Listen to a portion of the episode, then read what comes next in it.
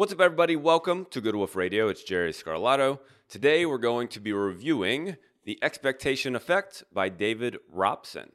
This great little book is very revealing for how our expectations, hence the name, um, basically set what we do in life. They set what we get out of life, they set what we uh, achieve on a daily basis, on a weekly basis, on a monthly basis, and so on. Um, if I were to summarize this book in a couple of sentences, I would say that your expectations dictate the outcome of your health, of your wealth, of your relationships, of your ultimate finality, and so many other areas that we'll hit on as we go through our top 10 ideas from the expectation effect.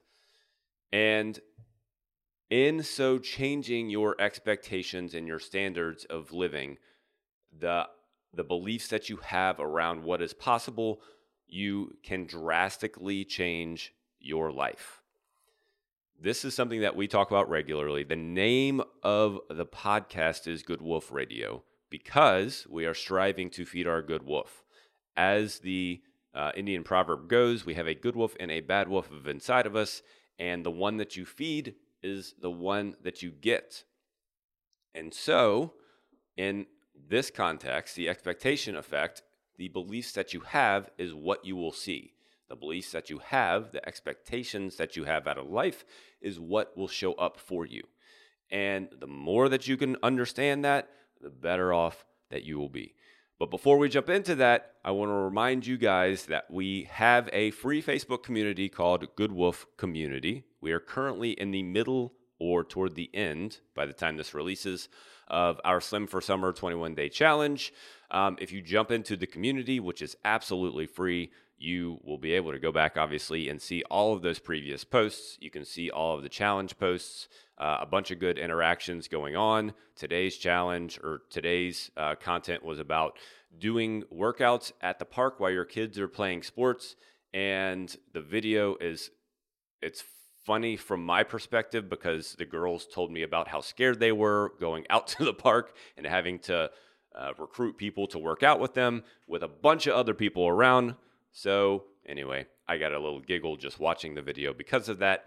But nonetheless, um, jump into the Good Wolf community free Facebook page. All you have to do is ask to be uh, part of the community, and we will accept you. That is, of course, unless you are not a kind person, in which we will kick you out.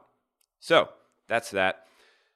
Now, let's jump into our big ideas. We have 10 big ideas. We'll go over five for this episode. And then in the next episode, we'll go over the last five. Lots of good things in this book. Um, lots of lots of really, uh, I would say, mind-changing ideas that we uh, that we could potentially talk about. So narrowing down just ten was pretty challenging. Uh, the first big idea comes from chapter one. So what I what I did is there's actually ten chapters in the book. So I literally just took an idea from each chapter. So that worked out really well. Uh, nonetheless, chapter one, believing is seeing.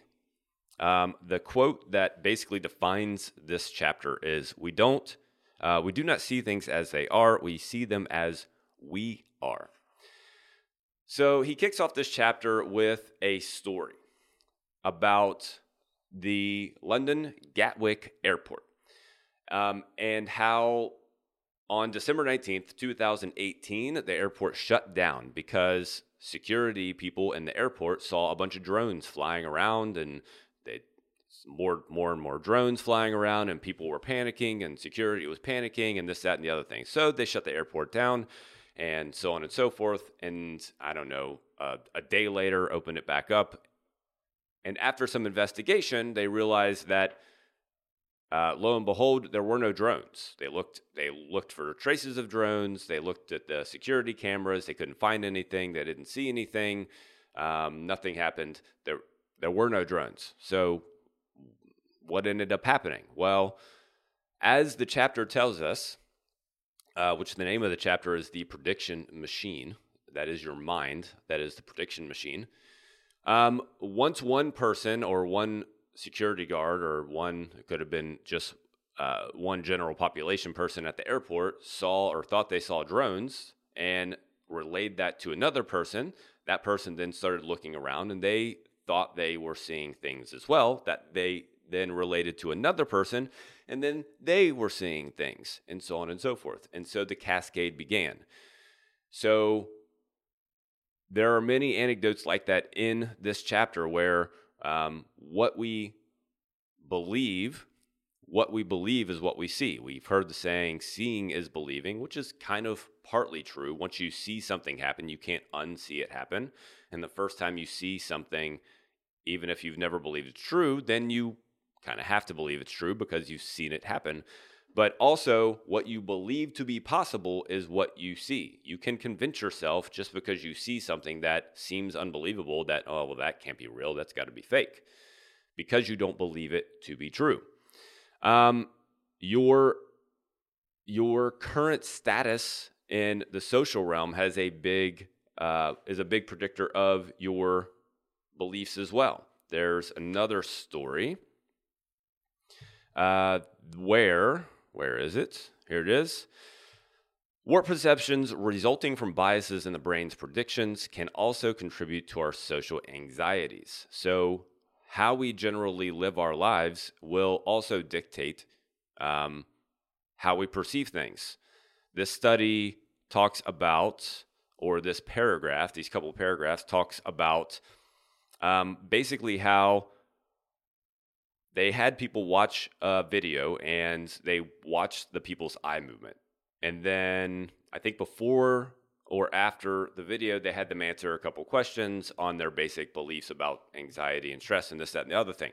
And what they found was people who were more anxious and stressed tend to watch things or watch for things uh, that were more anxious and stress inducing. So we literally will pay attention to things more often um, based on our current beliefs, based on our current uh, psychological demeanor. So,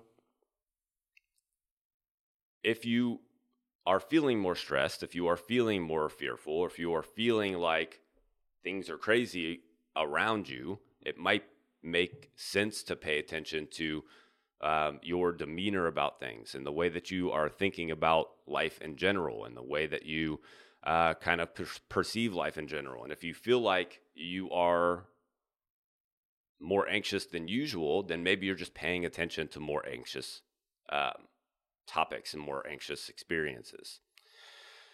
So that is basically chapter one. Chapter one believing is seeing. And that sets the pace for the rest of the book, where he basically starts to break down in all of the areas of our lives how what we believe will dictate what happens to us. Which leads us to our second big idea, and that is are you taking your placebos? So, this chapter is about the placebo effect, hence the name.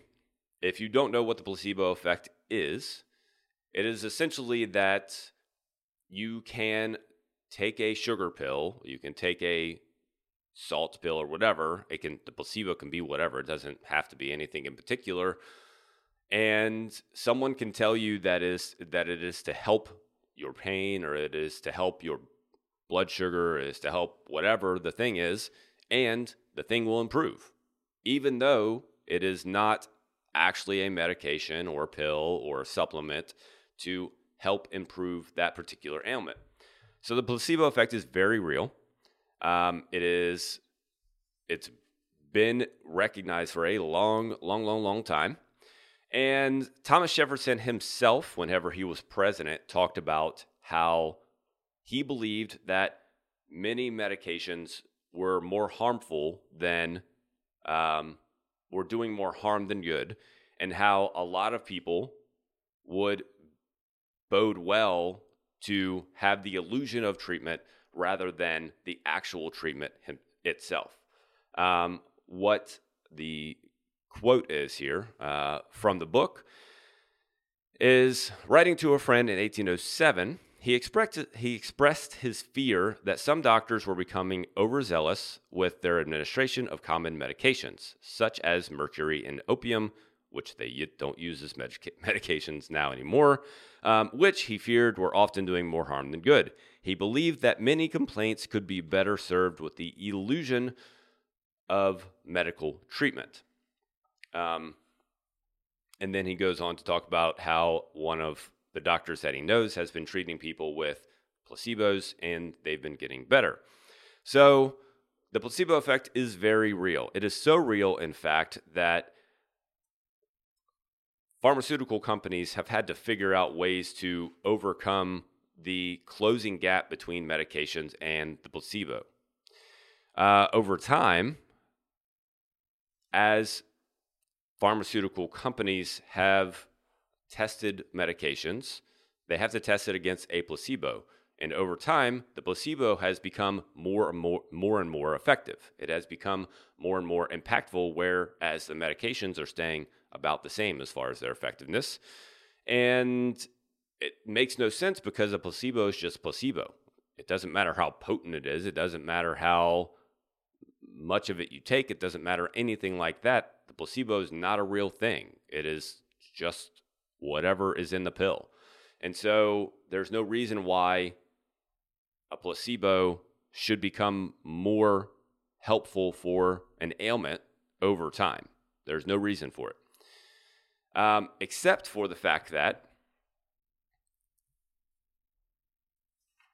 the more we become aware that a placebo can help, the more likely a placebo will help.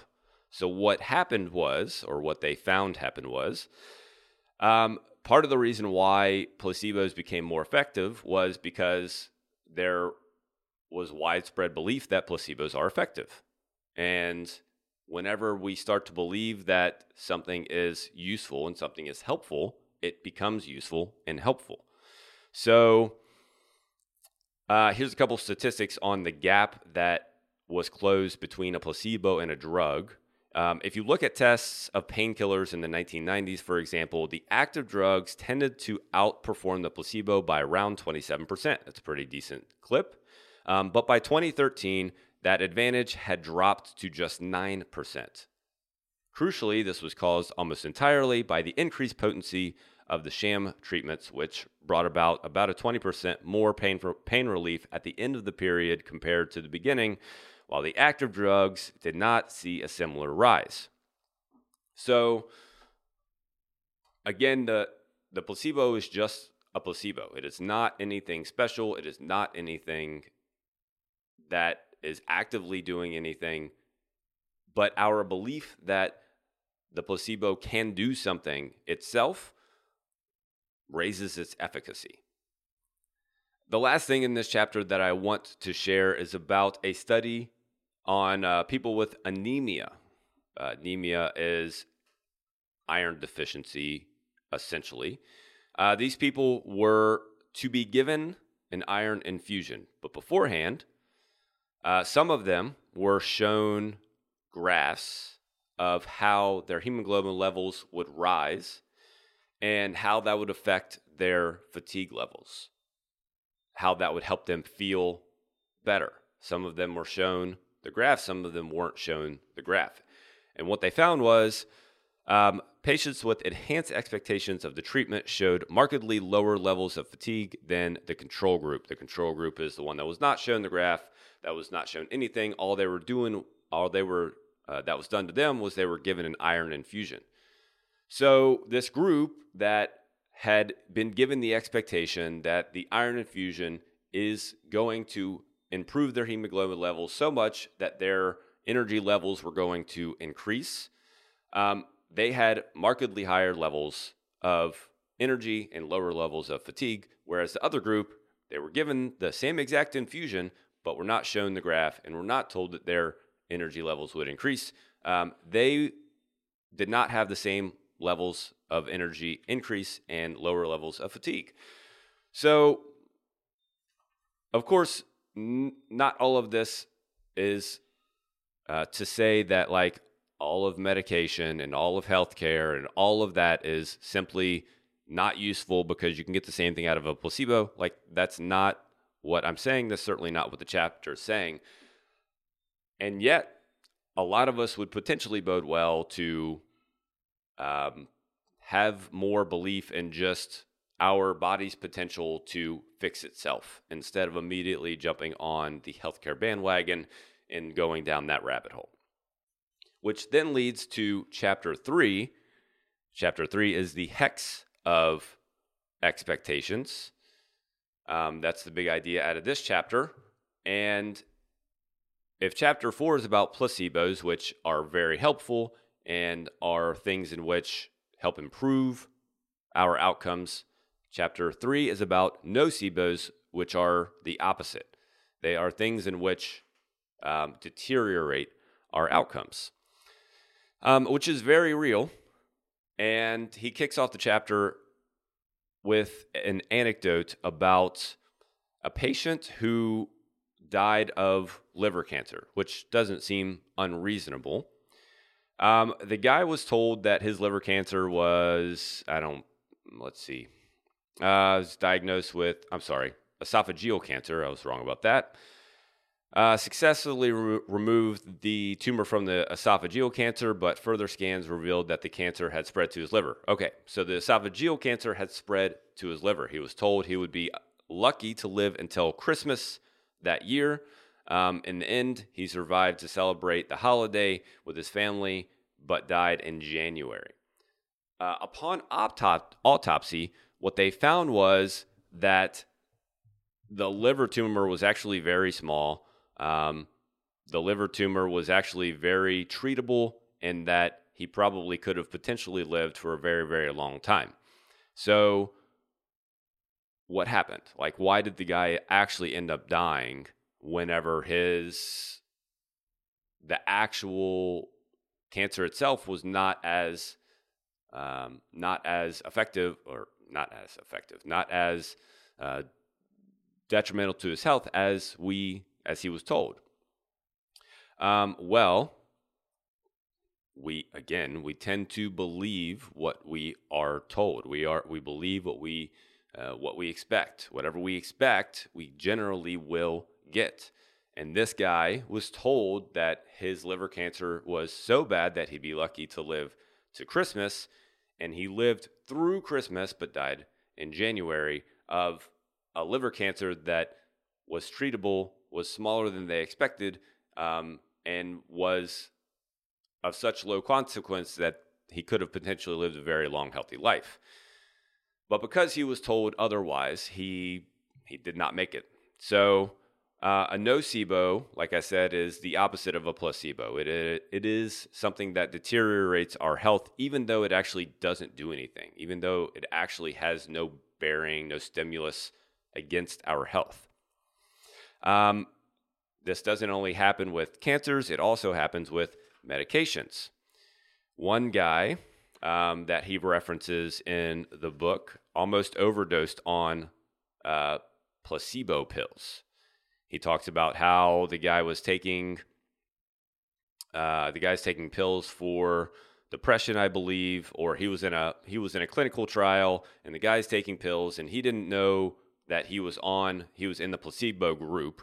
Um, but he was depressed and he wasn't happy, so he tried to overdose on the pills. He took the whole bottle of pills, was writhing in pain, and so on and so forth, and you know, passed out and all of these bad things happened to him and he almost died and they had to bring him back to life, so on and so forth. Um, and come to find out, he just took a bunch of sugar pills. How does that happen? How do you almost die from a bunch of sugar pills? Well, because he thought that he was taking the actual pills. He believed that he was taking the actual pills. And in so believing, he then had the effects of an overdose, if you will. So we can will ourselves into death. We can will ourselves into an overdose comatose. And we can also let others will ourselves into certain things as well. Uh, the last thing in here is right here on page 75. What you believe about pain and your pain relief mindset will dictate the level of pain at which you have, um, just in general. So there are a couple of statements in here that um, he references from a study that you either um, always feel this way or never feel this way. So here's a couple of the statements. When I feel in pain, I worry all the time about whether the pain will end. Um, it's awful, and I think it will never get better. Uh, I become afraid the pain will never uh, will get worse. I can't seem to keep my pain out of my mind. Um, a couple more statements, but um, if you always agree with these kind of statements, or you're more likely to agree with these kind of statements, then the pain is more likely to stick around. It is more likely to be more intense. Whereas if you never, or you are closer to never agree with these kind of statements, it is more likely that the pain will subside quicker and that the pain won't be as intense and that you it won't impact your health as much. So the nocebo effect is just as real as the placebo effect. Um, and the nocebo effect comes from a lot of times healthcare professionals, whenever they suggest to us that a diagnosis is so terrible or cancer diagnosis is going to lead to death in six months or blah, blah, blah, blah. Like, I'd hate to think about the number of people who did not survive longer because they were told that you only have six months to live or six weeks to live or however long period of time. Or now that you have diabetes, you are going to be, I don't know, unhealthy the rest of your life and so on and so forth. The, the expectations that are set for us from somebody else are carried forward unless we decide to fight against them. And that is because of the nocebo effect. It is because of this effect of someone else telling us what is going to happen and us believing it. And us then following through literally with whatever they're trying to tell us. And we'll see more about that here uh, in a little bit. But for now, let's talk about the mirror in your brain. Our idea number four mirror, mirror in the brain. So this chapter is very interesting. It's about mirror mirror neurons in the brain. Mirror neurons are uh, cells that allow us to understand immediately what another person is doing without having to think about it consciously. So um, if you've ever trying to communicate with somebody and you look over and you see them and they just kind of like give you a glance and you can understand or you can know exactly what they're thinking. Um, not because you're a mind reader, but just because you understand what they're trying to communicate with you. That's mirror neurons at work. Mirror neurons also work through actually being able to feel people's pain. So, empathetic people have generally higher mirror neuron activation than non empathetic people. That probably doesn't say much about me, I guess, because I don't tend to feel I understand people's pain, but I don't tend to feel it. So I guess I'm not a very empathetic person. So maybe I need to work on that. Um, but generally speaking, people who are more empathetic will literally be able to feel somebody else's pain. If someone is sad, they will literally be sad with them. They will literally feel their agony with them. If someone is sick, they will literally feel their sickness and sometimes develop their sickness, some of their sickness. Um, symptoms. So the mirror neurons, uh, mirror neurons are very real and they very much have uh, an effect. He talks about the happiness ripple effect in here as well. Um, here's a couple of quotes from the chapter on the happiness ripple effect. Because of your regular interactions with her, a, a person who is happy um, you would be 15% more likely to achieve a high score on the survey's measure of life satisfaction. So, because you had a friend who was happy and you were around them in your interaction with them, um, you would then be 15% happier. Uh, how about your friend's friend? The same study found that their happiness will be passed on to your friend, who passes it on to you, increasing your chances of happiness by about 10%. Your satisfaction with life is even influenced by a friend of a friend of a friend who can increase your chances of happiness by about 6%. So, literally, our mirror neurons carry forward not only to people in direct contact with us, but also their friends and their friends' friends. So, very interesting idea. Um, and also something to think about whenever you're kind of going through life and you're Mr. Grumpy Pants and how you're impacting everybody around you, and then they're going to be impacting everybody around them, and so on and so forth. All right, the last thing that I want to talk about in this chapter of mirror neurons is gluten sensitivity. So, gluten sensitivity ha- is very popular right now. Uh, there's also dairy sensitivity. There's also histamine sensitivity which I believe that I have, which may be affecting my sensitivity levels. After reading this book, I'm starting to think. Um, but gluten sensitivity is, I believe, a real thing. And yet, I also believe that more people are uh, believe that they're sensitive, but actually aren't. And this study that he references in here supports that belief. Uh, the study says, or the quote says, a recent meta analysis found that 16% of people with reported gluten sensitivity actually responded to the gluten, um, but not the placebo. So in the study, people were given gluten containing foods and non gluten containing foods. 16% of those people that said they were gluten, gluten sensitive responded to the gluten containing foods, but not the placebo. So those people were gluten sensitive while a much larger proportion, around 40%, responded equally to the gluten containing foods and the placebo. In other words, 40% of the people in the study responded to both. They thought that they were gluten sensitive. They were given both gluten containing foods and non gluten containing foods, and they responded to both. Because they didn't know what they were eating and they believed that they're gluten sensitive. They believed that whatever they were eating, everything that they were eating, had gluten in them. They responded to it no matter what. That was 40% of people. So 16% in the study actually were gluten sensitive. 40% thought that they were gluten sensitive, um, responded to both the gluten containing and non gluten containing foods, which shows that they're not actually gluten sensitive. So I think this kind of shows potentially that a lot of us who think that we have some intolerances or sensitivities and things like that going on, we may be convincing ourselves that that's actually going on um, and making the symptoms.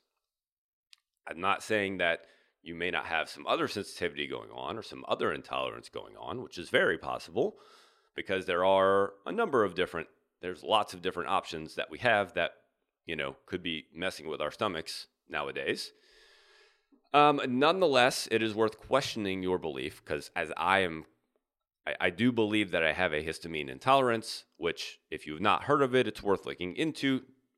Not because I want to convince you of another thing that you might have, but nonetheless, it's worth looking into because I do think that it is something that a, not a lot of society has, but it's easily overlooked.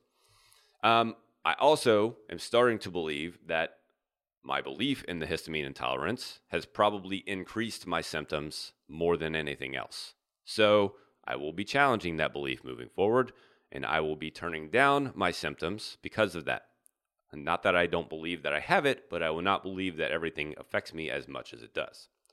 So um, nonetheless, that is mirror, mirror neurons, mirrors in your brain that connect with others, and you um, will absolutely get the symptoms, not always, of other people's feelings, uh, symptoms of sickness, and so on and so forth. I think this is a, a very sensitive subject, but I'm going to go ahead and say it anyway. Um, the COVID uh, debacle over the last couple of years, I truly believe that a lot of the exaggerated, not all, not maybe not even most, but a, I, there's a good chance that a good number of the exaggerated symptoms that people got were this. Because because you were told that this is what happens whenever you get the COVID uh, virus, because you were told that this is what happens, this is how serious it is, this is how intense it's going to be, there's a chance, as research shows, that it, was only that intense because you believed that that was going to happen. And I can't tell you how many people during that period of time would start to cough and they'd go, oh no, I might have COVID. Or they start to sneeze and, oh no, I might have COVID. Or they start to get a headache or start to do this, that, and the other thing. And sure enough, a couple days later, they were, they were sick. Maybe not with COVID, but they were sick. So is, does that mean like just because they believed it, they got COVID? No, that's not what I'm saying. And yet at the same time, there were plenty of people who had the virus inside of them and never actually showed any symptoms and were never actually sick. So potentially they had the virus inside of them. They started to sneeze a little bit, and then them believing that they had that they had it actually brought the thing out. So nonetheless, um, the next time a pandemic happens, make sure that you don't buy into that hysteria, so that you don't um, potentially have worse symptoms that than would be uh, than you would have otherwise. All right, the last big idea from the book that we'll review in this episode at least is there's no substitute for self belief. So, chapter five is all about exercise, which is one of my favorite topics. Uh, I'm going to try not to self indulge into this chapter because there's lots of good information about how our beliefs about exercise impact our fitness level, even if we don't exercise that much if we believe that we're more fit or if we don't believe that we're fit, that has a huge impact on our health, even if we actually fit into the category we believe we're in. Um, also, what we believe we're going to get out of exercise impacts what we actually get out of it. So, to start, he talks about a study done by an Italian physiologist, Angelo Mosso, in the late 19th century very basic study where he had people do uh, finger curls. Finger curls sounds like tons of fun. Um, curling their fingers as many times as possible. I think they had a weight attached to the end of their finger, and all they had to do is sit there and do it as many times as possible. He wanted to figure out why, you know, what caused people to come to fatigue. What he found was, and the quote in the book is from uh, Angelo, the quote is fatigue of the brain reduces the strength of the muscles. Fatigue of the brain, fatigue of the brain reduces the strength of the muscles. Fatigue of the brain reduces the strength of the muscles. So, not fatigue of the muscles reduces the strength of the muscles. It is fatigue of the brain that reduces the strength of the muscles. So, literally, what you believe or how much strength or endurance you believe you have will dictate the strength or endurance that comes out of your exercise or comes out of your capacity. That is such a huge idea because so many people hold themselves back in the gym because once they start to feel just a little tiny bit of discomfort, just a little pump in the muscles, just a little burn in the muscles, just a little breathing in the lungs, we go, oh, this is hard. I don't know if I can do anymore. Um, but we're not even close. Like, we're not even close to our potential. And it is our brain that holds us back from moving forward. It is not our body, it is not our muscles. Yes, of course, there's most definitely a physiological capacity to everybody. Yes, but nobody, not nobody, 99% of exercisers aren't even close to knowing what that is, myself included. Not even close. Don't know. Can't be sure. Um, on page 107, uh, he talks about more exhaustion limitation and more information from Angelo Mosso. Uh, what he says is, in their view, the brain uses its previous experience, physiological sensations such as our core body temperature, its current mood, and sense of mental strain, and its predictions of the remaining tasks to carefully judge how much exercise we are capable of performing and at what intensity. Let me read that again because that is very important. This is what dictates the level of intensity we're actually going to put out. This is what's happening in your brain whenever you're exercising and dictating how hard you're working. The brain uses its previous experience, physiological sensation, sensations such as core body temperature, its current mood and sense of mental strain, and its predictions of the remaining task to carefully judge how much exercise uh, we are capable of performing and at what intensity. So, your brain is literally thinking about all of these things and adjusting your output accordingly. It's literally changing whether or not you're going to work harder or work easier or work less or work more by thinking about all of that. Your mood, like literally, your mood is going to dictate your outcome. And if you're letting that happen, then you are holding yourself back. All right, a couple more things and then we'll wrap up. So,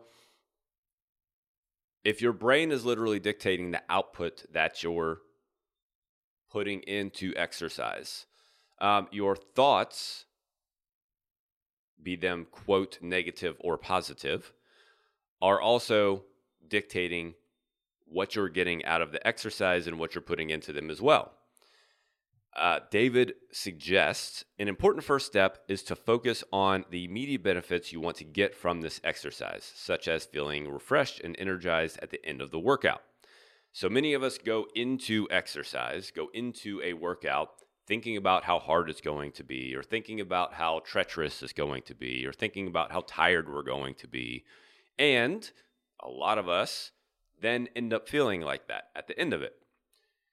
Whereas if you go in with the intentions and with the belief that you're going to get a lot of energy, that you're going to feel much better, that you're going to be stronger by the end of it, then it, it highly increases the chances that that's what's going to happen by the end of the workout. So, literally, what you think is going to happen in a workout will dictate what happens at the end of the workout and how you feel at the end of the workout. Because of all the negative connotation that's built around exercise. Because when we were young, we when we were in sports, like coaches use exercise as punishment. Well, I'm going to make you run. That's not a positive connotation that we build with exercise. Like we think of exercise as punishment. And in so doing, it carries forward to our current predicament and keeps us from putting in the effort that we need to overcome all of our health out or all of our current health issues. Um, visualization is also a big part of uh, being able to have more endurance, have more health, and have more strength. Toward the end of the chapter, he talks about a study on visualization and how it helped people lift heavier objects. Hmm lift heavier weights, if you will. Um, so let's see. In one study, scientists measured uh, participants' forearm strength before they conducted a form of mental training. The task was easy, if boring. They had to spend 15 minutes a day, five days a week, imagining that they were lifting a heavy object. They didn't actually lift a heavy object, they just imagined that they lifted a heavy object. Either they, they visualized from a first person standpoint or from a it would be a second person standpoint. I'm not very good at that, at understanding what that means. So either they were visualizing literally like being in their body and doing the thing, or they were visualizing sitting on the other side of the room and watching themselves doing it from afar. So what they found was the people who visualized them actually doing it, like being in their body, moving and lifting heavier weights, those people increased their strength by 11%. They didn't actually lift heavy weights during this time period. All they did was visualization and they increased their strength by 11%. The other people who visualized viewing themselves from across the room, lifting heavier objects, they still increased their strength by 5%. So, visualization and what you believe is possible has a gigantic influence on your outcome. And simply visualizing you performing well in an upcoming workout or in an upcoming task or in an upcoming Tough Mudder, um, if you're going to be joining us for that at the end of July, will increase the likelihood that you perform well in it. Not going in and thinking how hard it's going to be, not going in and going, oh, this is going to be, I'm going to be so tired by the end of this, but going in and going, this is going to energize me, this is going to make me feel good, and I'm going to rock this workout will allow you to have more, uh, to put more effort into it and therefore get more out of it because we hold each, we hold ourselves back so much. We don't put in the effort that is necessary, not always, not all the time, but many times we find excuses to not work hard. I don't feel good. I'm tired. I'm not in the mood. Blah, blah, blah, blah, blah. Yes, fine. That's all true, but guess what? You can do better. So you got to choose to. And if you understand that it is your expectations that's keeping you back, then you can start to move forward. Okay, that's our top five ideas. We'll go through ideas six through 10 next time. Make sure you hit that subscribe button. Um, check out the book, The Expectation Effect by David Robson. Such a great book, um, even though I'm probably not doing it much justice, but make sure you check it out as well. Until next time, here's to your success and health and fitness mastery.